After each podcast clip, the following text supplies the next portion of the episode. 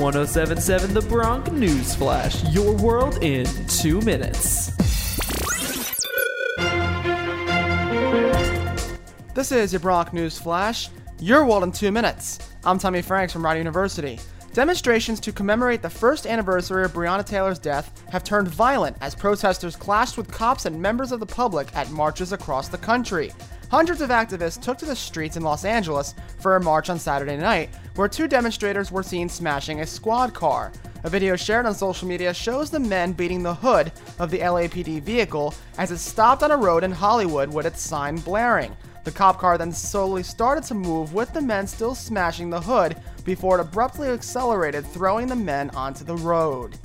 Bitcoin, the world's biggest cryptocurrency, on Saturday crossed a record high of $60,000. It has risen sharply this year, broadly outperforming conventional asset classes, partly due to broader acceptance as a form of payment. In recent weeks, companies have taken advantage of its strength to raise hundreds of millions of dollars in funding, capitalizing on improved market sentiment. A $1.5 billion Bitcoin bet last month by Tesla saw Elon Musk's electric car company join business software firm MicroStrategy and Twitter boss Jack Dorsey's payments company Square in swapping some traditional cash reserves for the digital coin.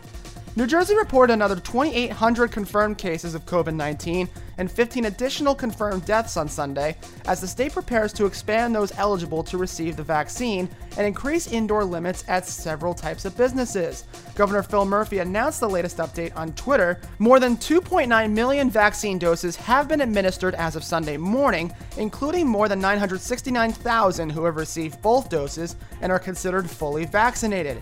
Eligibility for vaccines will expand beginning March 15th to include transportation workers, public safety personnel, members of tribal communities, migrant farm workers, and those who are homeless. This year, Rider University was once again named to the Phi Theta Kappa Honor Society's annual transfer honor roll.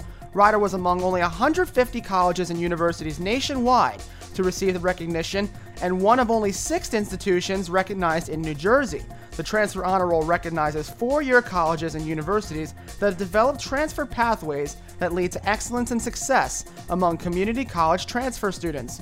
One of every four Rider undergraduates is a transfer student. The university offers guaranteed transfer agreements with many community colleges, including some that are major specific. And that is your Bronc News Flash. Your world in two minutes. I'm Tommy Franks. That was 1077 The Bronc News Flash, your world in two minutes. To hear more episodes, you can go to 1077thebronc.com slash newsflash. See you next time, only on 1077 The Bronc.